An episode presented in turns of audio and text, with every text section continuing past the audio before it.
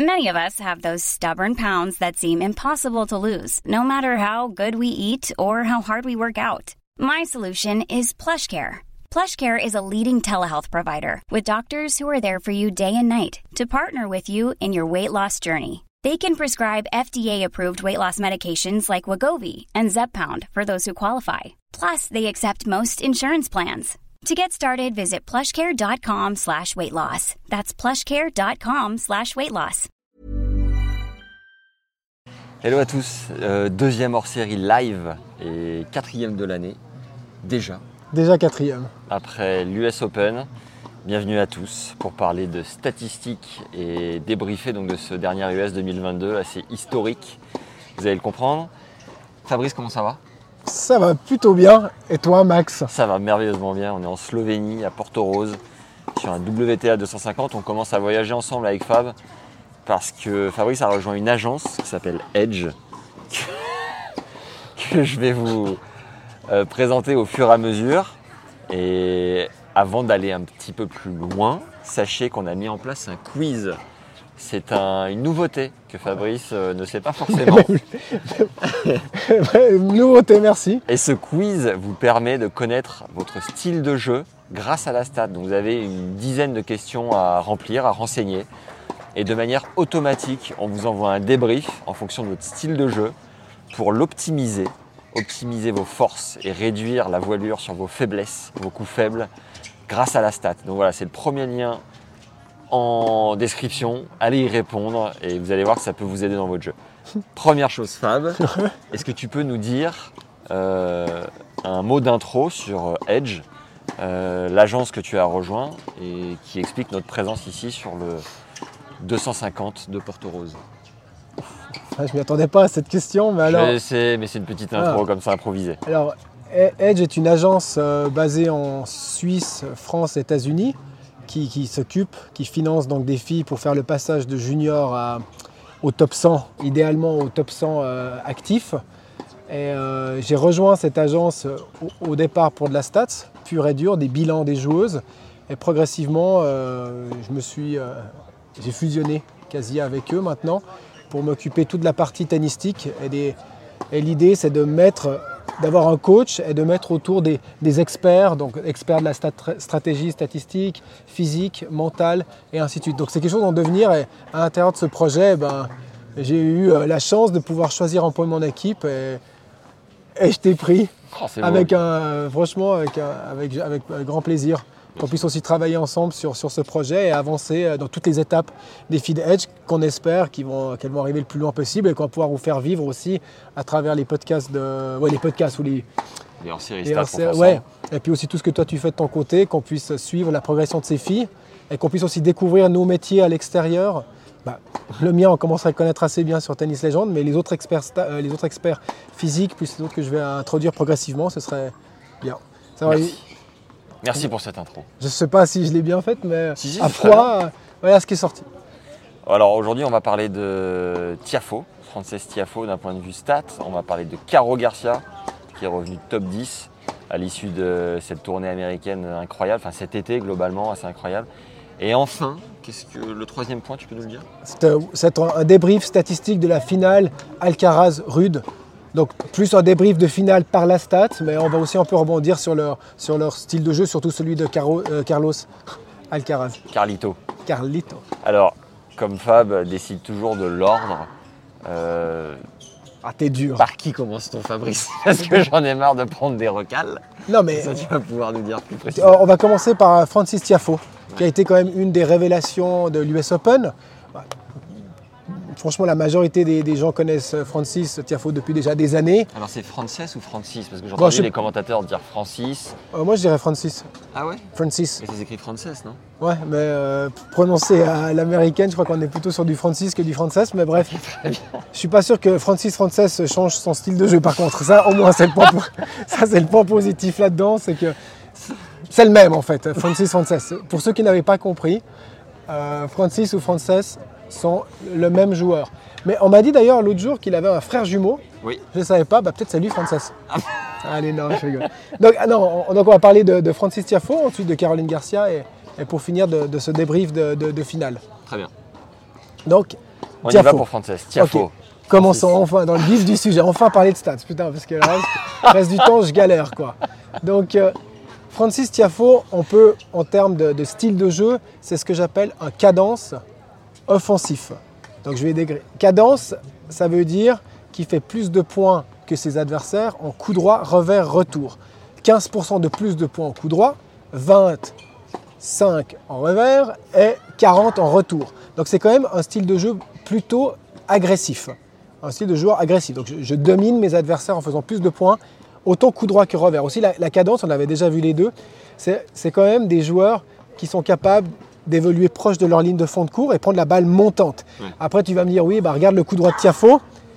Tiafo c'est plutôt un contreur cadence en revers. Parce qu'on voit ce machin, il et en coup droit, ça reste quand même un puncher. Il a besoin d'un peu plus de temps, surtout avec C'est une grande préparation. Ouais, exactement. Mais malgré tout, il est, par le fait qu'il a ce si bon revers et retour, il rentre plus dans la catégorie des cadences que puncher à cause de ça.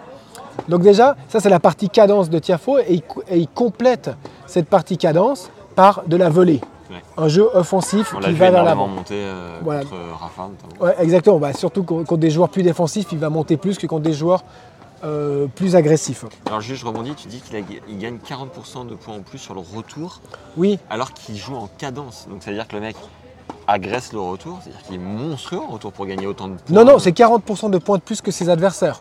Non, non, imagine, donc, si, si, Mais euh, globalement, c'est pas un remiseur en retour. Quoi. Enfin, quand il retourne, il... il est plutôt un retourneur agressif. Ouais. Ouais, exactement, c'est pour.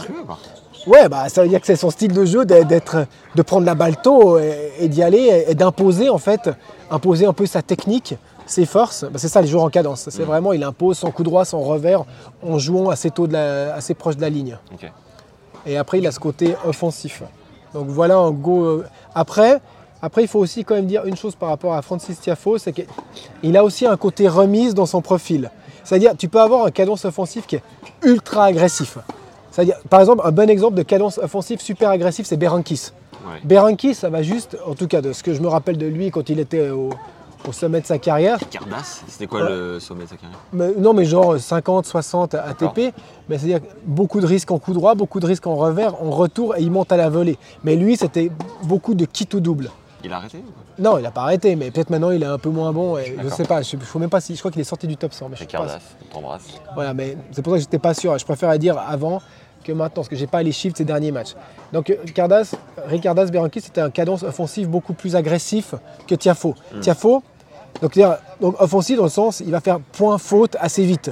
Tiafo, il a une partie aussi qui il est très bon en remise. Ouais. Quand on prend ses stats, on, on voit que en- dans les rallyes 1-2 frappes, 3-4, 5-8 frappes et plus de 8 frappes, il joue le même nombre de rallyes que la moyenne. Donc c'est un mec qui joue toutes les zones de rallye euh, comme la moyenne de l'ATP. Donc c'est-à-dire, un Berankis va jouer beaucoup plus de, de rallyes euh, 3-4 que lui, parce que Berankis, son objectif, c'est premier coup après euh, le service, boum, j'envoie et je monte à la volée souvent. Alors que Francis, il peut, il peut plus construire, Francis, ouais, il peut plus construire son échange avant d'aller à la volée aussi. Il peut la tenir une, deux, trois, quatre fois. Donc ça, c'est c'est un cadence offensif avec encore, si tu veux, une partie remise à l'intérieur de ton profil. Bien. Et son point faible, parce que souvent on, on prend les points faibles, en plus je vais rebondir sur son point faible par rapport aussi à sa, à sa tournée US, son point faible ça reste quand même en stats le service. Le truc c'est qu'il sert aussi bien que la moyenne, donc il est dans, dans la moyenne, mais par le fait qu'il a une position un peu agressive en retour, il prend un peu plus d'ace et de services gagnants que la moyenne. Donc quand tu compares son nombre d'ace, services gagnants à celui de ses rivaux, il est dominé dans cette partie. Mais, mais son service est quand même dans la moyenne. hein. C'est juste cette position en retour agressive qui a des points positifs et négatifs, comme on en a parlé et reparlé. Donc euh, quand tu es proche de ta ligne, tu te prends plus d'essais de service gagnants, c'est négatif. Par contre, des fois, ça t'aide sur la deuxième balle, parce que cette position agressive te donne un avantage. Si tu avais Francis en face de toi, là, Ouais. à, ma place, cette magnifique place, tu lui dirais quoi pour optimiser son jeu? Je dirais, Hi dude, Ah, tu commences par ça how you doing? Ok. Non, qu'est-ce que, non, je lui dirais, euh, bah, je lui dirais que ce que tu as fait. euh, attends, on y, on y vient en plus. Attends, on y vient parce que là, ce Oui, qu'il a, fait, ouais, en, en gros, si tu veux, ce qu'il a fait pendant l'US Series, il a optimisé un point de son jeu. Qui Et est- ça a été le service. D'accord. Donc si tu veux, j'ai pris les stats de, de la tournée US de, de certains de ces matchs, quand même un échantillon assez grand pour avoir une bonne idée, et je les ai comparés au Francis Tiafo, on va dire un peu d'avant. Tu couperas. hein. Le mec me donne du, du- du- du boulot au montage. Je suis désolé. Mais ça est senti. Donc, voilà. Donc, Francis Tiafo, pendant la tournée US, quand sa première balle est passée, il a gagné, il a fait 46% d'ace et de service gagnant, alors que sa moyenne est à 33. Donc, si tu veux, lors de la tournée US, il a fait 13% de plus et de service gagnant sur sa première balle. Et c'est ça la plus grande différence. Ça veut dire qu'avant, je t'ai parlé avant, je t'ai fait le profil global de Tiafo, où le service était un peu une faiblesse. Et là, sur l'US Open, le, le service est devenu une arme, une sur le- force. sur l'US Open Series, même avant. L'US Open, exactement. J'ai pris un échantillon de 2-3 trucs avant et pendant l'US. quoi? Tu penses qu'il a fait un passage chez Caro Martin à Rennes ou- Non. Ce que, ce que je pense. Ah non, non il n'est pas passé chez Caro Martin, lui, non, je crois pas. Il devrait d'ailleurs, je je lui souhaite ça. Mais, ouais, mais là, il sert bien. Je pense que c'est plus. Alors, surtout chez lui, on peut le voir, c'est clairement euh, un mindset qui a changé. Je te dis. Sa, sa moyenne générale que j'avais d'avant l'US Series, il passait 61% de première balle. Sur les échantillons que j'ai fait sur l'US Open et un tournoi avant, il est à 50% de première balle. On passe de 61 à 50% de première balle. Donc on descend le pourcentage de première balle. Pourquoi? Pour prendre plus de risques, pour augmenter le ratio d'essai de service gagnant. Et ça, c'est une stratégie qui est souvent gagnante. On en avait aussi parlé ensemble lors des clés d'optimisation. Moi, je prône une descente du pourcentage de premier service pour une augmentation du ratio d'essai de service gagnant. Et là, tu vois, raison de plus, ça- il vient en plus bah, mettre en avant que ça fonctionne. C'est son meilleur US Open et c'est ce qu'il fait sur, euh, sur ce tournoi. Ouais. Qu'il prend plus de risques pour descendre. Et surtout, on avait aussi vu une règle ensemble, c'était la règle du 20%. J'avais dit qu'il fallait 20% de différence entre le pourcentage de points gagnés en première balle et deuxième balle. Si tu as moins de 20%, tu devrais prendre plus de risques sur ta première balle. C'était une des, une des théories, une des clés qu'on avait expliquées. Et donc, si tu veux, avant, Tiafo, il avait 15% de différence entre le pourcentage de points gagnés en première et deuxième balle. Et là, sur l'US Open, il a eu le 20%. C'est- En fait, surtout en plus dans le cas de figure de Tiafo, Tiafo c'est un mec qui est bon sur sa deuxième balle, c'est un bon joueur de fond de cours. Donc meilleur, j'ai envie de je vais dire quelque chose de général, meilleur vous êtes sur votre deuxième balle et au fond de cours, plus vous devez prendre des risques sur votre première balle. D'accord. Mais oui, mais ta première balle, tu as un Ouais, cadeau, tu as un cadeau d'avoir un point Ouais, gratuit, de toute ouais. manière, tu es bon sur ta deuxième balle. Donc prends-le cet avantage. Et Tiafo, c'est exactement ce qu'il a fait. En plus, tu vois, cette, cette stratégie de prendre plus de risques sur première balle que sur deuxième, elle marche encore mieux pour les joueurs comme Tiafo qui sont de toute manière bons sur leur deuxième balle. Donc tu vois, j'ai envie de te dire, plus tu es bon sur ton deuxième service, c'est-à-dire plus tu es bon au fond de cours, plus tu dois prendre des risques sur ta première balle. Parce que finalement, on te donne deux services, c'est c'est une chance de faire mal gratuitement. Un cadeau. C'est voilà, un cadeau. Si en plus derrière, tu es de toute manière bon sur ta deuxième balle, raison de plus. Si, si par exemple, ce cas de figure pourrait ne pas fonctionner avec quelqu'un qui fait énormément de doubles fautes et, et qui du coup gagne pas beaucoup de points sur sa deuxième balle. Mais là, c'était pas le cas de figure de Tiafo. Donc, donc pour lui, le fait d'avoir pris plus de risques sur sa première balle et d'avoir descendu à 50% de première, ça a été une très bonne option, une très bonne option stratégique. Ok. Voilà. Qu'est-ce que tu viendrais lui dire d'autre pour optimiser Ouais. son jeu? Bah, non, donc ce que je viendrais lui dire, c'est que je pense que cette prise de risque sur première balle est- est- est très bonne. T'as fait le bon choix, d'accord Je pense que c'est c'est un bon choix stratégique. Et euh, le, le travail paye, je pense. Est-ce qu'il est encore avec, avec Wayne Ferreira? Je crois que oui. Oui. Et maintenant, c'est c'est- ouais. voilà. Donc c'est c'est un est-ce qu'il travail. peut aller encore chercher euh, des précieux pourcentages Des précieux pourcentages. euh, pff, Tu sais, après, je pense pas que c'est en, c'est en optimisation stratégique, c'est en, en discipline de travail, de vie, de toutes ces choses. C'est là pense. le talent, il l'a. Tu sais, beaucoup de le talent, même top 10, il- il il l'a. Après, c'est est-ce qu'il a la rigueur sur une année complète, sachant le nombre de voyages, le nombre de déplacements, le nombre de, de matchs difficiles à jouer. Putain, t'as des mecs qui sont euh, 40e, qui jouent la trempée, 50. Tu dois produire et reproduire sur le tour des performances. Et c'est ça la, la difficulté. Ouais. Après, je pense qu'en termes de stratégie, voilà, de prendre plus de risques sur sa première, ça a fonctionné. Je pense que c'est une très bonne stratégie. Après, il, sait- il sait ce qu'il fait sur un terrain. Et aussi, Wayne Ferreira, Ferreira a voulu le rendre plus offensif. Donc tu vois, plus offensif, c'est-à-dire plus de risques au service, plus de risques en montant la volée. Et je pense que c'est une bonne optimisation pour lui. Alors, quelques infos sur notre ami euh, Frances, n'est-ce pas? Il est monté 19e cette semaine. Il n'a que 24 ans finalement. J'ai l'impression qu'il est là depuis Ouais. toujours, le gars. C'est vrai qu'il a que 24 ans. Ouais, donc il est pro depuis 2015. Donc voilà, en effet, c'est sa euh, septième saison déjà. 1,88 l'animal. Et il vient d'empocher la bagatelle de, je vous le donne en mille, 705 000 dollars. 705 000 Ouais. Moi, je m'imaginais qu'il y euh, avait plus pour une demi-finale de Grand Chelem. Je suis un peu déçu. Et 720 points. Ouais, quand même. hein. Ouais, ouais. Voilà pour Frances. Et alors, moi, je voudrais juste te partager un truc que j'ai ressenti, c'est dès les premiers tours. Je me souviens plus qui l'a battu au deuxième tour. Euh, non, c'est quand il a battu Schwartzmann au troisième tour. Donc, il est quand même, quand même trois petits sets. J'ai senti une électricité Hmm. dans le stade et surtout dans son comportement. Ouais, ouais, bah il. J'ai senti un truc en fait. Et je me suis dit, il va nous faire péter un truc, le Francis. Ah ouais. Ça m'a rappelé euh, Rob Ginepri, l'époque où il avait fait demi-finale. Qui, qui était moins exubérant, moins showman. Mais une année où tu as l'impression que tout s'enclenche, que les planètes Ouais, sont ouais. alignées et que plus personne ne peut l'arrêter. Bon, il s'est avéré que Carlito l'a arrêté en demi-finale. Mais je sais pas, j'ai senti un truc chez Frances. Et ce qui fait du bien, toi tu étais à l'US la première semaine, je sais pas si tu l'as vu, mais c'est de voir un mec qui, qui s'amuse sur le court, qui joue, qui est Ouais. très sérieux, mais qui a le visage détendu. Que très sérieux qu'il le devient. Oui, qui Bah, c'était- parce que tu connais de l'intérieur, du coup J'avais entendu que- des échos et tout, comme quoi c'était un petit peu ce manque de discipline Ah qui ouais faisait qu'il n'était pas, euh, qu'il pouvait pas optimiser son talent finalement. Pourquoi un peu flemmard dans l'approche ou- Non, mais un peu, euh, ouais, pas flemmard, mais peut-être un peu, peut-être pas assez focus sur sa carrière, focus sur d'autres choses. Après, euh, tu sais, quand tu es sur le tour, tu as beaucoup de distractions. Ouais. Tu es rempli de distractions sur le tour en tant que joueur, et, et c'est dur. C'est dur d'être focus euh, semaine après semaine. Et, et je pense que le travail fait avec, euh, avec Ferreira va dans cette direction, et tant mieux pour eux. C'est là où on se rend compte la discipline de, hallucinant. Rafa, de Joko, qui sont là depuis Ils sont dans une bulle, les gars. 15 ans. Ils sont dans une bulle. bougent pas d'une semaine. Quoi. Ouais, mais c'est ça, c'est se mettre dans une bulle. Au bout d'un moment, tu dois te protéger. Si quand tu es joueur, tu dois te protéger sur le tour. Il y a trop de distractions. Ouais. Quand tu es, dans le Players Lounge et tout ça, il y a beaucoup de monde. Je veux dire, c'est bien pour nous, les gens de l'extérieur. Mais pour les joueurs, peut-être pas spécialement. Il y, a- il y a trop de bruit. C'est aussi pour ça que Roger n'y va quasiment jamais. Ils vont, ils vont moins, évidemment. On a fait le tour sur euh, Francis? Yes, Heureux? Heureux, Soulagé. soulagé. Un tiers de fait. Ok, donc on enchaîne avec Caro Garcia euh, qui a fait un été absolument fou. Je crois qu'elle est à 31 victoires, 32, je sais plus. Euh, bref, depuis qu'on s'est rencontrés à Lausanne, Caro est sur un nuage, il faut le dire. C'est deux putains.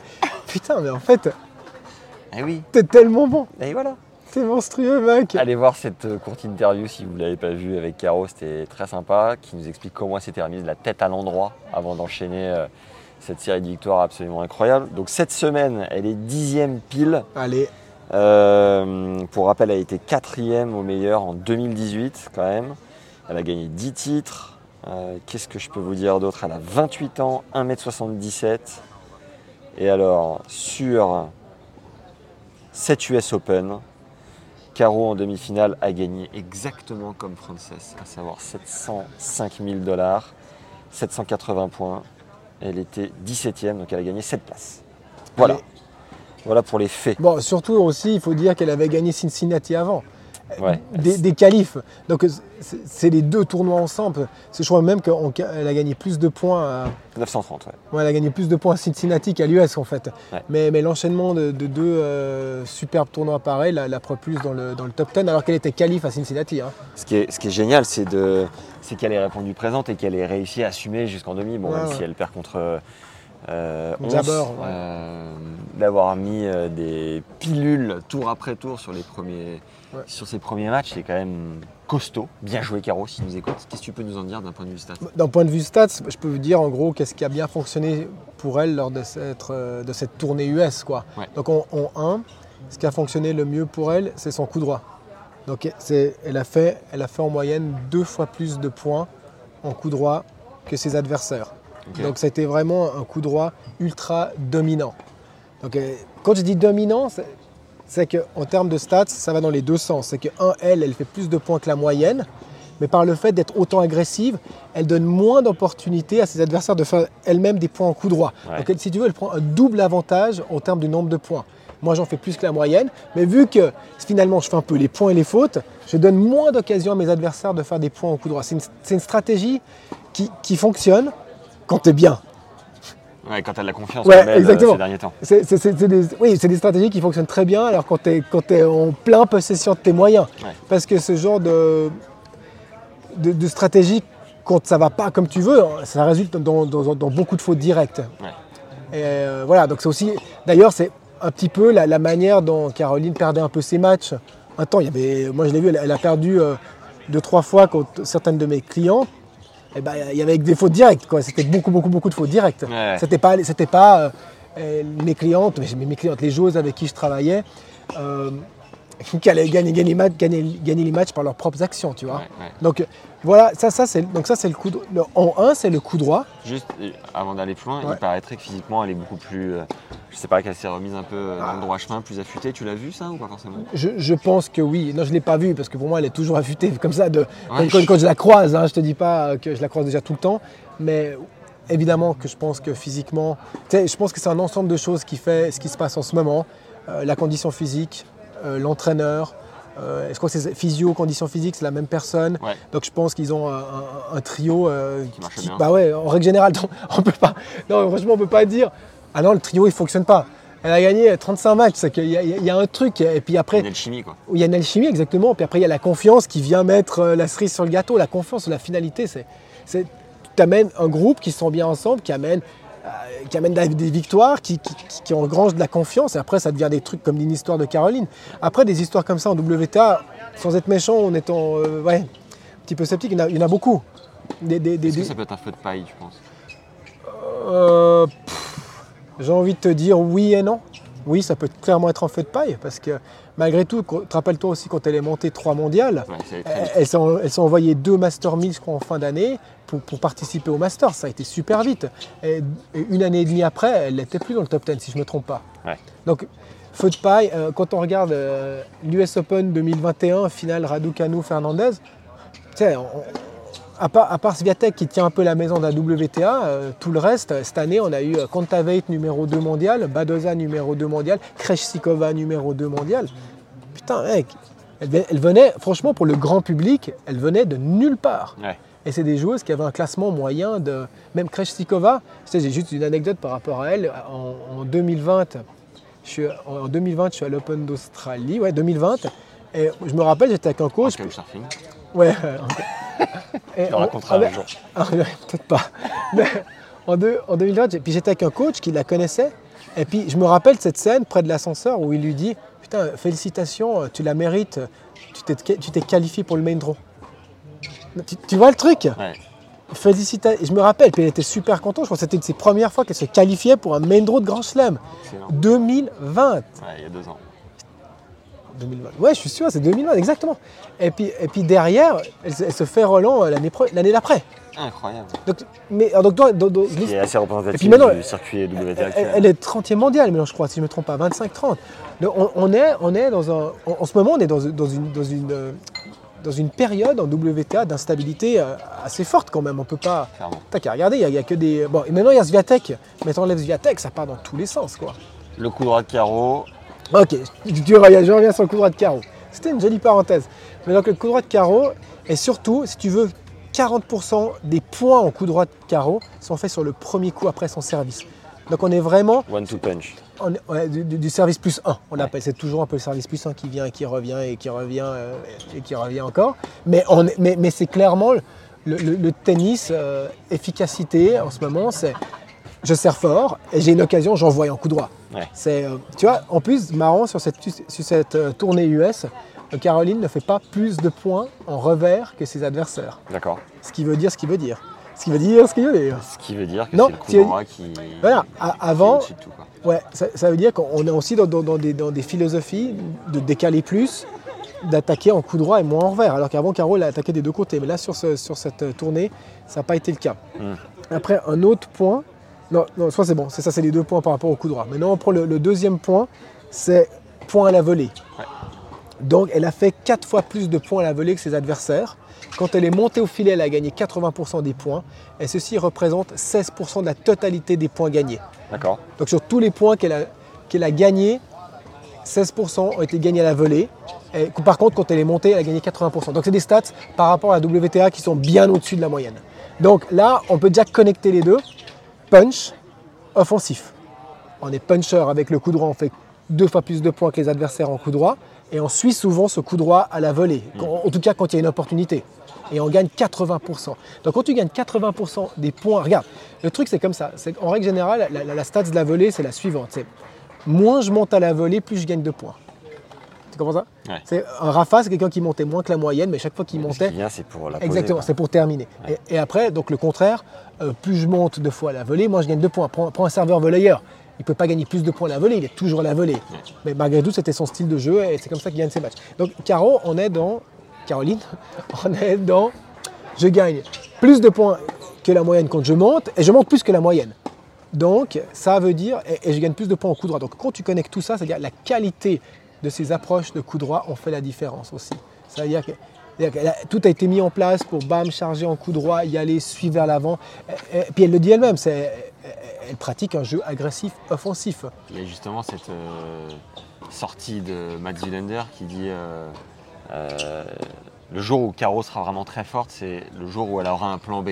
Mm. Et Caro Garcia lui a répondu avec tout le respect que je dois à Matt et sa carrière. Euh, J'ai un plan A et le jour où je serai vraiment meilleur, c'est quand mon plan A sera encore plus solide. Ah ouais. Ouais, T'en ouais. penses quoi de ça Ouais, je pense qu'elle a. je- Et puis elle, l'a pas dit aussi que Moralité, euh, quand elle, quand avoir elle un a, plan B elle a essayé un de- plan Hey, folks, I'm Mark Marin from the WTF Podcast, and this episode is brought to you by Kleenex Ultra Soft Tissues, your ally to help tackle your allergy symptoms this season. I love the change of seasons, but nobody loves pollen and all those other things floating in the air that make you sneeze during this nice weather. Kleenex Ultra Soft Tissues are hypoallergenic and allergist approved, so fight back against watery eyes and runny noses without worrying about irritating your skin. For this allergy season, grab Kleenex and face allergies head on. A monstrueux. Ouais, où elle a aussi dit que, que quand elle essayait d'avoir un plan B plus défensif, c'était pire encore pour elle. C'était pas un truc comme ça? J'ai eu un, j'ai essayé pendant des mois d'avoir un plan B et, et j'ai perdu pied quoi. Ouais. Euh, après, après, en toute honnêteté, tu peux avoir un point, un point A et B qui sont les deux agressifs, tu vois? Plan. Plan. Un, point- Ah, un- point. un plan A et un plan B qui sont tous deux agressifs. Ça veut juste dire peut-être que le plan A, je monte sur le coup droit, le plan B, je monte sur le revers. Non, mais tu vois, je veux dire, plan A, plan B, ça ne veut pas dire plan A, je suis ultra agressif, plan B, je suis ultra défensif. C'est- de la stratégie. euh, un plan A, ça peut être je sers plus sur le coup droit, le plan B, c'est je sers plus sur le revers, mais je suis la même personne. Donc déjà, plan A, plan B, il faut définir ce que c'est. Mais c'est vrai que dans la, dans la- dans la conscience commune, c'est plan B euh, plus défensif ou, ou Ouais. plus, ou plus agressif, le contraire, si tu es un joueur défensif de base. Donc euh, après, honnêtement, je pense que chez elle, je pense que aussi surtout pour les joueurs agressifs, la confiance est super important. Se sentir bien de nouveau avec son team et tout ça, euh, voilà, c'est ce qui fait sa force. Mais c'est clair que si, si elle n'arrive pas à imposer euh, ses forces, ben, elle est mal. C'est pas une joueuse qui aime, qui aime défendre et puis c'est pas une joueuse qui a été habituée à défendre. Ouais. Je veux dire, quand toute ta vie tu as été agressif, on te demande ouais, tu dois défendre, c'est facilement dit. Ou C'est comme un joueur qui a été défensif toute sa vie, tu dis mais putain, t'as qu'à envoyer des fracs en coup droit. Dans, son, dans son mindset, c'est pas aussi simple. Et ça, je pense que c'est aussi quelque chose que l'entraîneur euh, Bertrand Perret a aussi réussi à trouver avec elle pour Tu lui. connais un peu Bertrand? Oui, oui, d'ailleurs, on a une bonne relation, euh, on s'entend bien quoi. Vous avez bossé ensemble? Non, oui, on a bossé, non, on n'a pas bossé ensemble. On a, on a fait une fois un essai avec une autre joueuse qui n'est pas Caroline Garcia, où on, euh, lors de l'Open d'Australie 2020 d'ailleurs, où il était avec quelqu'un d'autre. Et puis, euh, ouais, on, a- on a- on avait bien, on avait bien matché par rapport à. Enfin, il avait bien apprécié ce que je faisais. Après, c'est comme ça que ça, marche, ça part les matchs. Moi, en 2020, quiconque était à peine intéressé par mon travail, bah, je- moi, je matchais automatiquement avec lui, tu vois. Ouais. J'étais dans une minorité. ouais. Alors que maintenant, Alors que maintenant, on la est, on est plus, n'est plus qu'à ça. On n'est pas à 2% de gens qui aiment la stat. On est à 20 Allez fois 10. Allez, c'est bon ça. Donc ça, c'est le deux- donc, deuxième point fort de Caroline, la volée. Et le troisième, c'est l'agressivité en retour. Donc elle fait en moyenne aussi deux fois plus de points euh, avec son retour que ses adversaires. Ben, ça, on le sait. C'est une position en retour ultra agressive. Ouais, j'ai vu beaucoup de déchets ceci dit en retour, mais Ouais, ouais, mais c'est du all-in, tu vois. Ouais. On, est, on est dans une stratégie, je ne veux pas que mon adversaire respire. Euh, Une fois de plus, c'est la même chose. C'est une stratégie où du moment que tu es en confiance, ouais. C'est vraiment, franchement, tu n'as que les avantages stratégiques parce que l'autre ne joue jamais. Euh, dès qu'il y a enfin un retour à jouer, la- l'adversaire peut un petit peu paniquer. Tu vois, parce que là, euh, point faute, tu étais pris dans un, faux rythme. Par contre, dans cette stratégie, quand tu n'es pas en confiance, même à voir de l'extérieur, c'est horrible. Non, mais quand une joueuse ultra agressive n'est pas en confiance, elle t'allume partout. T'allume les, on dit dans l'expression, elle t'allume les bâches, quoi. Ouais. Mais moi, j'ai eu, j'ai eu, une- j'ai eu un- en plus, c'était c'est marrant parce que j'ai vu un match. D'ailleurs, je crois en plus c'était Garcia contre Knapp. C'était un match sur terre battue et les deux avaient la même stratégie Oula, ça d'allumer, de, de- de- de frapper fort en retour. Et les deux, je pense, ce jour ne la sentaient pas. Alors, peut-être je me trompe complètement, mais de l'extérieur, c'est ce que j'ai vu. Oh, mais je regardais ce match, je me dis, mais nom de Dieu, mais il n'y avait que des fautes en retour sur le premier coup de raquette, de temps en temps un point. Et puis l'autre faisait, la, faisait le même schéma de jeu. Je dis, mais quelle horreur je, dis, je me disais, mais quelqu'un qui vient voir du tennis et qui tombe sur ce match, bah, je suis désolé de dire, ça donne pas une belle image Ouais. du tennis. Mais, mais bref, Moi, ce qui m'intrigue vraiment, c'est le jour où il y a un petit peu moins de confiance, comment elle va faire? Bah, ça, ça va être juste moins bon, c'est- mais c'est clair. Mais, mais bon, je vais te dire, dans n'importe quel style de jeu, euh, je travaille avec une autre joueuse qui est assez défensive. Bah, quand elle n'a pas confiance, elle te fait un passing de moins. Euh, je veux dire, euh, elle joue peut-être euh, 30, 40, 1 mètre plus court. Elle reste un style de jeu défensif, mais tu sais que la, ou un- joueur défensif, quand il n'a pas confiance, peut-être il ira trois fois, moins, trois fois, trois fois de, moins, de moins dans un match à la volée. C'est que des tout petits en différences. gros, là, son, voilà, son niveau de jeu qui est assez élevé devrait. Elle peut perdre 10-15%, mais si elle arrive à stabiliser ce qu'elle a aujourd'hui, elle jouera top 20 tous les jours. C'est ce que tu essaies de dire. si, si elle, je pense est déjà en train de stabiliser. Après, il faut voir sur la, sur la, sur la, sur la Ouais, durée, hein, c'est ouais. clair. hein. Mais, mais, mais le, mais le phénomène de confiance influe- influence tout le monde, tous les styles de jeu. Le serveur volleyeur, Cressy, ou s'il a confiance, Cressy, il tombe encore plus sur sa deuxième balle que s'il n'a pas confiance. Ou s'il n'a pas confiance, il fait trois fois plus de. Donc la confiance, c'est la confiance. Mais la confiance, tu l'as créée dans une équipe stable et une stabilité à l'entraînement. Et ce- je pense c'est ce qu'elle a vraiment euh, ce qu'elle a mis en place. Donc par contre, un dernier truc que je veux dire par rapport euh, au retour, c'est que cette, cette stratégie d'être super agressive en retour est, une stratégie qui fonctionne mieux en retour de deuxième balle que de première. Retour de deuxième balle sur euh, l'échantillon que j'ai d'elle, qui est un grand échantillon d'ailleurs, Ouais. elle a gagné 60% des points. 60% c'est- haut, c'est au-dessus de la moyenne. Mais en pourcentage de points gagnés en retour de première, elle est dans la moyenne. Pourquoi elle est dans la moyenne? Parce qu'elle prend plus d'essais de service gagnant par une position agressive. Donc elle compense qu'elle retourne bien quand elle est sur la balle, mais elle est moins souvent sur la balle que la moyenne. Et du coup, dans cette statistique, ce qui se passe, c'est qu'au terme du nombre d'essais de service gagnant, ses adversaires en ont fait plus qu'elle. Parce qu'elle est une position. Ouais, exactement. Alors qu'elle a bien servi pendant toute la tournée. Par contre, le service lui a procuré plus de balles courtes, qui lui a permis d'attaquer plus souvent. Et, et ça, ça a été euh, son point fort. J'ai l'impression, en parlant de. euh, en parlant de Francis et. euh, en parlant de Tiafo et Garcia, tu nous parles de deux personnes qui sont proches de leur ligne. Et dans les clés d'optimisation, tu nous recommandais peut-être d'être un peu plus en retrait. Ouais. D'être un peu plus en retrait pour euh, se laisser respirer, avoir plus de chances enfin, d'être meilleur en retour. D'ailleurs, ce que fait Daniel Medvedev. Ouais, ouais. Est-ce que, juste ma question, Ouais. c'est est-ce qu'il n'y a que Daniel finalement qui se recule tant que ça au retour, au plus haut niveau, vraiment dans les. Bah, euh, Dominique top, Thiem, euh, Nadal le font. Ok. Euh, Félix alterne ses, ses positions avec une position agressive et une position aussi défensive. Donc t'en- as, ouais, ouais, t'en as. Donc Benoît Paire, en retour de première balle, de souvent ce que j'ai vu, avait une position défensive. Ok. Donc c'est quelque chose de, courant de plus en plus courant. Par contre, on sait que la position agressive en retour de première balle donne en moyenne des résultats moins bons. Ouais. C'est comme ça, ça c'est sur une étude faite de, de- de 300 000 points sur 150 joueurs. Après, Plus d'impact, de, points gagnés, euh, Par de contre, pression mise sur Mais, mais- l'adversaire. exactement, mais, mais en retour de deuxième balle, cette position agressive peut très bien fonctionner. Donc je me répète, c'est juste en retour de première balle. Ok. Got it. What else about. Caro Mais je pense qu'on est bien par rapport à Caroline. Euh, T'as fait euh, point négatif? Point Il n'y en, a- il y en a pas. Bah, sur- attends, sur la tournée US, euh, elle a perdu un match. Il n'y a pas de point négatif. Deux? Il n'y en a pas. Il n'y en a pas. Et puis s'il y en a, j'en parlerai pas. Non, mais il n'y en a pas, il n'y en a pas. Imagine, je suis Caro, qu'est-ce que tu lui dis pour euh, la faire bosser avec toi? Pour lui apporter ce petit plus Qu'est-ce que je lui dis? Ouais. Je, lui, je lui- j'ai envie de te dire que je lui dis rien, quoi. Je lui dis euh, non, Si tu devais lui faire une préparation de match, qu'est-ce que tu mais, mais je crois qu'elle est complètement au clair déjà, un, avec ce qu'elle doit faire. Ouais. Euh, je pense pas spécialement que. Tout dépend. Je sais pas si la stats peut vraiment lui amener quelque chose maintenant, mais ça, ça- ça amène, oui, ça amène toujours quelque chose. Ça amène des repères. Ça, ça- amène des infos sur l'adversaire. Ça amène des infos sur l'adversaire qu'après ils, ils doivent utiliser judicieusement. Ouais.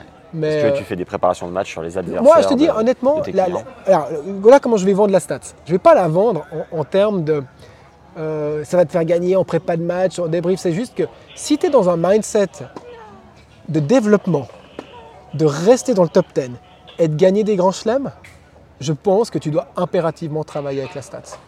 Impérativement.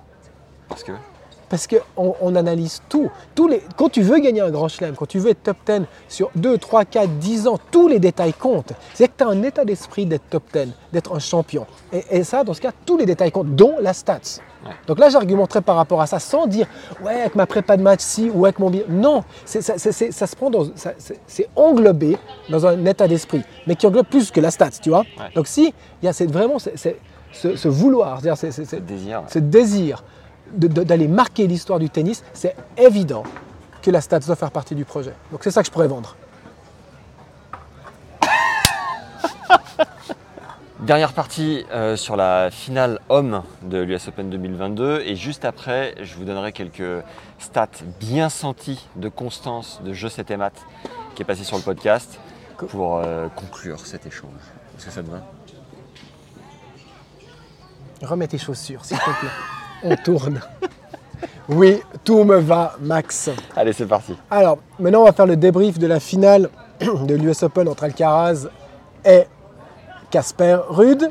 Et n'oubliez pas le quiz pour connaître votre style de jeu grâce à la stat. Je t'écoute. Belle parenthèse. Voilà. Alors, la première clé du match, c'est pas ce qu'on pense. Qu'est-ce que tu penses être la première clé du match? Service, retour, coup droit, revers ou volée? Et en plus, Première clé du match. euh, comment il a fait la différence C'est toujours ça, moi. Euh, Spontanément, oui, j'imagine le coup droit de. Carlito. Bah- bah, c'est là- c'est foudre. Oui, mais, mais quand on sait que Casper Ruud a aussi un des meilleurs coups droits au monde, Ouais. il se sent un petit peu euh, effacé sur ce point. Donc, non, la première clé du match, ça a été le service. Ok. Donc, euh, c'est marrant, tu te rappelles, quand on avait parlé du profil d'Alcaraz, c'était comme un des points faibles. Et ça montre deux choses. Ça montre déjà une chose, qu'il est en train de travailler ce coup.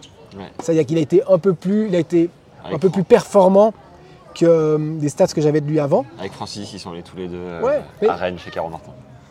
Je suis pas sûr qu'il ait Mais été là-bas.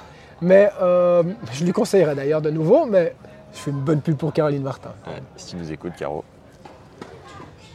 Alors, quand il a passé sa première balle lors de cette finale, 33% du temps, ça a été un ace ou un service gagnant. 33. C'est dans la moyenne. Mais peut-être lui, il était. Tu te rappelles, je crois que Il quand on avait fait, il était à 25. Ok. Donc on a plus 8, il me semble. Là, ça, je te dis de tête. Mais par contre, il a fait 40% des cette service gagnant en plus que Casper Rude. Et ceci représente 65% de l'avantage qu'il a pris sur cette finale. Mais donc, un, lui sert dans la moyenne. Et qu'est-ce qu'il a fait? Position en retour semi-défensive qui fait descendre l'efficacité au service de Casper Rude. Là où un point important, tu m'as dit qu'Asper a considérablement fait évoluer son jeu sur dur grâce au service. aussi. Mais tu ne retrouverais pas Casper Ruud en finale de l'US s'il n'avait pas fait avancer son service. C'est déjà une des choses. Mais là, la position en retour d'Alcaraz, un peu semi-défensive, pas défensive à la Medvedev, mais pas non plus sur la ligne de la Djokovic, si tu veux, a fait baisser son efficacité. Et lui, donc il a une efficacité dans la moyenne, l'autre il te le fait descendre, et au final, c'est avec ce coup qui te prend le plus grand avantage dans ce match. Le service est marrant, alors qu'on aurait dit c'est en coup droit qui va le dominer. Ouais. Mais non, il l'a dominé au service. Donc, et puis voilà, pour, de- avoir un chiffre, il a gagné 35% de ses points en retour de première balle, qui est au-dessus, bien au-dessus de la moyenne. Donc euh, voilà, c'est comme je t'ai dit, position défensive, ça fait descendre l'efficacité au service d'autre, ça fait monter ton pourcentage de points gagnés en retour de première balle. Alors juste en mettant le- la stat entre parenthèses une seconde, qu'est-ce qui s'est passé au deuxième? Est-ce que tu as senti un, je sais pas, émotionnellement, euh, un petit vacillement euh, Est-ce qu'il y a Casper qui a repris le lead sur un autre chose? Comment tu vois le... Non, Parce après- que J'ai l'impression qu'il avait déjà l'ascendant fin du premier. Et comme à Roland, ça allait donner euh, une victoire Ouais. sans appel en 3-7. Quoi. Tu sais, une fois de plus, tu sais pas ce qui se passe dans la tête des gars. une a- défaite plutôt pour euh, c'est des Formule 1, il peut, à tout moment, il peut y avoir un tout petit réglage. Moi, je te parle de moyenne. Je peux pas, après, j'ai pas fait la stat 7 par 7, je l'ai pas sorti comme ça, donc je peux pas te dire plus que ça. Mais des fois, c'est des tout petits détails. hein. Ouais. Après, il faudrait prendre dans tous les détails. Là, tu devrais aller plus en détail. Est-ce qu'il a plus servi une certaine zone? Est-ce qu'il a plus fait ça? Mais ça, là, je vais pas. Désolé, je prends, des, je prends les grandes lignes. hein, je prends pas. Deuxième clé du match, la volée. Donc, Carlos a gagné 60% de points en plus que Rude. 21 contre 13. Ouais. Il a gagné 21 points par ses, pas monté à la volée, par sa volée en purement et 13 pour Rude et ça fait 30% de la différence. Donc 65% le service, 30% la volée. Après, 28% de la totalité de ses points ont été gagnés à la volée. 28%. Donc en en gros, j'allais dire autre chose mais je n'ai pas le chiffre. Donc 28% de la totalité de ses points ont été gagnés à la volée. C'est bien au-dessus de la moyenne. 14% par des services volés, Ok. Ou, serv- ou pris tout de suite la balle en vol avec un coup droit lifté. Ouais. 7% en montée en deux temps, service une balle, je monte, et 7% dans les rallyes. Tu dis c'est largement au-dessus de la moyenne. Habituellement, c'est combien La moyenne, elle est à peu près à 12. Ah oui, en effet. ouais. On est, on est, on est deux fois, plus que deux fois plus que la moyenne. Euh, Donc, ouais. Donc ça, tu vois, donc il, il va battre Alcaraz avec son service, avec sa volée. On, avait vu dans le- quand on l'avait profilé que le- il gagnait en faisant plus de points en coup droit, revers et volée. Donc il avait cette facette volée.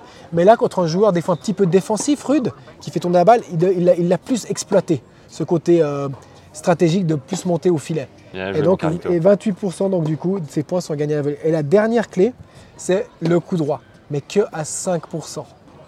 Il a fait plus de points.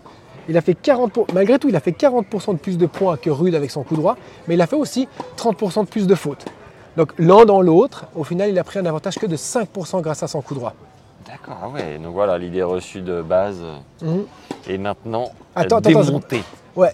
Et de nouveau, où c'est qu'il a pris le plus gros avantage dans ce match en coup droit C'est sur son premier coup droit après son service. Donc on est de nouveau sur du service plus 1 qu'on voit avec Caroline. Ouais. Avec Tiafo, on l'a pas vu spécialement, mais on a vu le service. Et qu'on le voit là de nouveau avec Alcaraz pour gagner cette finale. Et puis service plus 1, souvent suivi à la volée. Il faut savoir aussi que il a gagné en tout. Attends, j'avais le chiffre. Non, je l'ai plus. En fait, il a gagné ouais, 74% de ses points sur sa première balle et c'est aussi au-dessus de la moyenne. Et ça, c'est grâce à son côté offensif et grâce à son côté punch. Donc, si vous tout s'emboîte. Je sers mieux, euh, je suis agressif sur mon premier coup de raquette en coup droit, je suis souvent ce coup droit à la volée. On est typiquement dans, une fois de plus, le jeu moderne, service plus 1 plus volée. Qu'est-ce que tu dirais à Casper en débrief de match? T'aurais dû faire quoi différemment? Ah, tu me la poses chaque fois ces questions, mais j'y arrive pas, j'arrive pas à y répondre. C'est que, tu sais que un match, c'est un match, c'est un match. Tu peux pas. Qu'est-ce que tu aurais dû faire différemment? De toute manière, il, avait dû sûrement apprendre de, sa défaite à Miami contre lui en essayant d'autres choses. Euh, Casper, que tu le veuilles ou non, son coup droit sur dur restera plus en coup droit défensif qu'agressif. Il- mais il se, joue, il se joue un petit peu avec les mêmes armes, avec un service dans la moyenne, avec un coup droit au-dessus de la moyenne, mais avec un Alcaraz plus agressif que lui. Et après, Casper aussi essayé de monter plus à la volée. Je crois qu'il a fait son match. Qu'est-ce que tu peux faire de plus? Je crois que les deux ont fait un match et après, un était juste meilleur que l'autre. Après, peut-être émotionnellement, il s'est passé des choses pendant le match et peut-être le- le coach peut faire un débrief émotionnel. De là, à ce moment clé, t'as pas pris ta chance. ou- Mais voilà, ça je peux pas, c'est pas mon job. Moi, je, je te dis dans les grandes lignes ce qui s'est passé. euh, donc la clé numéro 1, le service à 65%, ensuite la volée à 30% et finalement le coup droit à 5%. C'est comme ça qu'il a fait la différence. Et on est dans un jeu moderne, une fois de plus, service plus 1. Mais bon, après une fois de plus, c'est facilement dit le jeu moderne, mais quand tu es en confiance, tu le fais aussi plus souvent. Le jeu moderne, tu es agressif très vite dans l'échange quand tu pas en confiance. Donc on a aussi fait cette parenthèse sur la confiance qui est. Mais bon, en termes de confiance, euh, Alcaraz, ça a été un- une trajectoire assez difficile dans ce US Open. Il a sauvé même, je crois, balle de match contre Sinner. hein. Absolument, ouais. Donc, et il a fait des matchs en 5-7, il a été recherché, il a été puisé des, des ressources.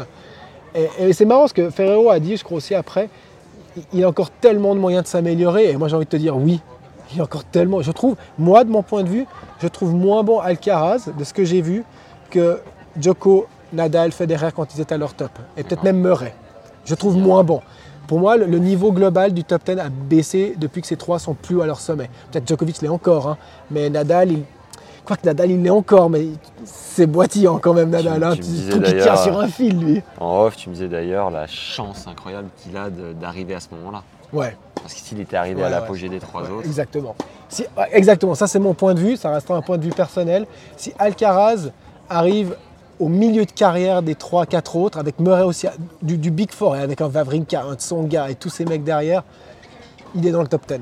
Mais il n'est pas un mondial. Pour moi, le niveau actuel d'Alcaraz n'est pas aussi bon encore que le niveau du top 4 qu'on a connu. Mais par le fait qu'eux baissent, il, il arrive au timing parfait, 19 ans avec le niveau de jeu et surtout une marge de progression. Par contre, si tu me poses la question, est-ce qu'il va arriver au niveau de ces mecs J'ai envie de te dire oui. Oh.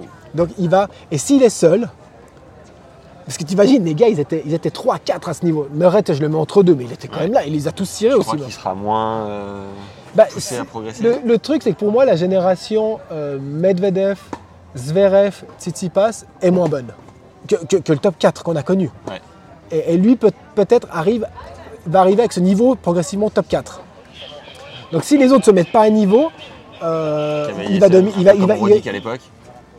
Roddick à l'époque. La Roddick, à un moment donné, gagnait tout avant que Federer. Ouais, mais ça a duré euh, 6 arrive. mois jusqu'à l'US Open. Puis après, il y avait Federer. Son, app- elle a été petite comme ça, son apogée. Mais Je me souviens à un moment, mais il était injouable, il servait avec des. Ouais. mais Mais- Personne n'y arrivait. Mais par contre, tu vois, Alcaraz, en, en étant maintenant numéro 1 mondial, il peut peut-être tirer les autres. Federer, il l'a toujours dit, et Nadal m'a tiré vers le haut, et puis Nadal aussi. Donc maintenant que tu as un mec qui est là en haut, ça va obligatoirement tirer Medvedev, tirer Zverev, ça va tous les tirer vers le haut. Hmm. Donc s'ils montent encore d'un palier, imagine-toi, ça va les faire monter, ça, ça risque de les faire monter d'un palier, ou s'ils n'arrivent pas à prendre le train en marche, il va vraiment dominer le tennis mondial. Bon, c'est un peu comme moi avec la stat, tu, me- tu me tires vers le haut. Je te tire vers le haut. Magnifique. Mais tu refuses par moment. Ou je baille. Tu bailles. Ouais, ouais, ouais, c'est ça. Mais par moment, tu bailles. Alors, j'ai quelques stats relatives à cette US Open. Tu ne regardes pas parce que je vais devoir te mettre ta contribution un peu pour voir si tu suis. allez, Cette US Open qui est historique, je juste l'ai pas d'être en- bon dans ce genre de stats, mais vas-y. Je vous l'ai dit en intro de ce podcast, de ce hors-série, euh, puisque notre ami Carlito gagne son premier grand chelem Ah, ça je savais. et devient numéro 1 mondial. Alors la première, je vous rappelle que c'est Je 7 et Math Constance qui est passé sur le podcast. Allez voir son compte Twitter qui est aux petits oignons. Voilà. Donc, le nombre de participations en grand chelem avant d'avoir gagné leur premier grand chelem. Euh, Alcaraz en, était à 8 participations en grand chelem et a gagné son premier titre. Au même titre que Sampras a gagné son premier titre, c'est toi qui bailles. Sampras a gagné aussi son premier grand chelem après 8 participations. À ton avis? Nadal. le premier... Non, Nadal a gagné son premier grand chelem après 6 participations. Putain, putain. À ton avis, qui est le premier joueur à avoir gagné son premier grand chelem avec le moins de participation au grand chelem? J'ai envie de te dire Michael Chang. Parce qu'il l'a gagné à 17 ans. Ouais, mais j'ai- Oh, Leighton Hewitt? Je- j'ai pas la. Ah non, Hewitt, je suis pas sûr. Entre les deux, je sais pas, j'ai noté. Ah non, c'était Becker. Alors, je sais qu'ils sont deux à égalité, mais j'en ai un que je t'ai- enlevé une, fourmi rouge. appreciate. Il y en a un que j'ai noté, je crois qu'ils étaient deux à égalité, mais c'est Quirten Ok. qui a gagné à trois participations, son premier grand chelem. Ah ouais, putain. Très Et puis, et puis d'ailleurs, Querton, le premier tournoi qu'il gagne sa vie, c'est un grand chelem. Ben oui. Mais je pense que, que- que- qu'une elle a pas- c'était pas son deuxième grand chelem. Ah, mais là, en tout cas, c'était les hommes. Ouais, je, Commence pas à nous embrouiller. je crois que c'est son deuxième. Plus jeune numéro 1 mondial, euh, dans les plus jeunes numéro 1 mondiaux, WTA et ATP confondus. Ouais, ouais. Mais je crois qu'ATP, il est 1. Hein. Alors ATP, il est 1, Ouais. en effet, c'est le plus jeune. Euh, juste derrière lui, tu as Hewitt Ouais. à 20 ans et Ouais, j'ai 8 vu. mois et troisième sur le T'as Safin podium, aussi. Safin, Ouais, 20 ans ouais. et 9 mois. Un mois C'est dingue ça, la précocité de ces gars. Mais tu vois, par contre, si tu regardes le, le parcours derrière de Hewitt et de Safin, bah, j'espère pas que ça va lui arriver la même chose à Alcaraz parce que ils ont fait une pointe très vite à 20 ans. Après, ils sont restés d'excellents joueurs, on est bien d'accord, mais ils n'ont pas arrêté numéro mondial par la suite, quasi. Euh, euh, Hewitt est resté un petit moment, j'ai plus la, oui, la oui, stat, mais oui. euh, il est resté jusqu'à 21, 22 ans. Ouais. Mais après, quand il est redescendu, il n'est jamais revenu à ce niveau. chez les femmes, tu sais qui est la plus précoce euh, C'est pas Martin Hingis? T'as une idée de l'âge? 16, 16, 17 ans, un truc 16 comme ans et ça. 6 mois. Et, tu t'imagines? 16 ans Qu'on a un running gag avec euh, l'ami Fabrice, Mais- quand on était à Lausanne et qui m'a présenté donc à l'agence Edge. On était en tribune et je regardais ma, ma joueuse chouchoute Diane Paris que j'adore. Puis tu me disais, Et je- Fab, tu t'imagines? J'ai dit non, j'ai Fab, tu te rends compte? 19 ans, ce qu'elle vit. Elle a déjà fait le tour du monde plusieurs fois, elle est sur les plus grands cours. Et surtout, elle a un jeu magnifique, t'imagines cet avenir. Et elle n'a Que 19 ans. Waouh. Et donc là, Fab me le sort 10 fois par jour. J'adore. Et sachez qu'elle a, qu'elle a 20 ans depuis cet été. Alors, deuxième sur le podium, Céleste, 17 ans, Ok. Grave, 18, Sharapova, 18. Et donc, euh, Alcaraz, 19. C'est quand même jeune. hein. Ça, C'est fou. C'est fou. 18. Les derniers plus jeunes vainqueurs en Grand Chelem hommes en termes de date de naissance. Ah bah c'est là que c'est Michael Chang en premier. Non, Alors, non, Becker. non, non, non, les derniers, les derniers. Ah, les derniers. Donc le- le dernier, c'était Danil, qui est né en 96. Juste avant, t'as une idée ou pas Avant Danil, le plus jeune. Dans l'ordre, hein, là, dans la, je- dans la non, nouvelle génération. ah, dans la nouvelle génération. Ouais. C'était l'US Open aussi. Bah, c'est, Del Potro ou c'est euh, Chili. Un Autrichien, voyons. Ah, Tim. Team 93. Donc Team 1993. Ah, dans le Danil jeu. Non, mais. 96.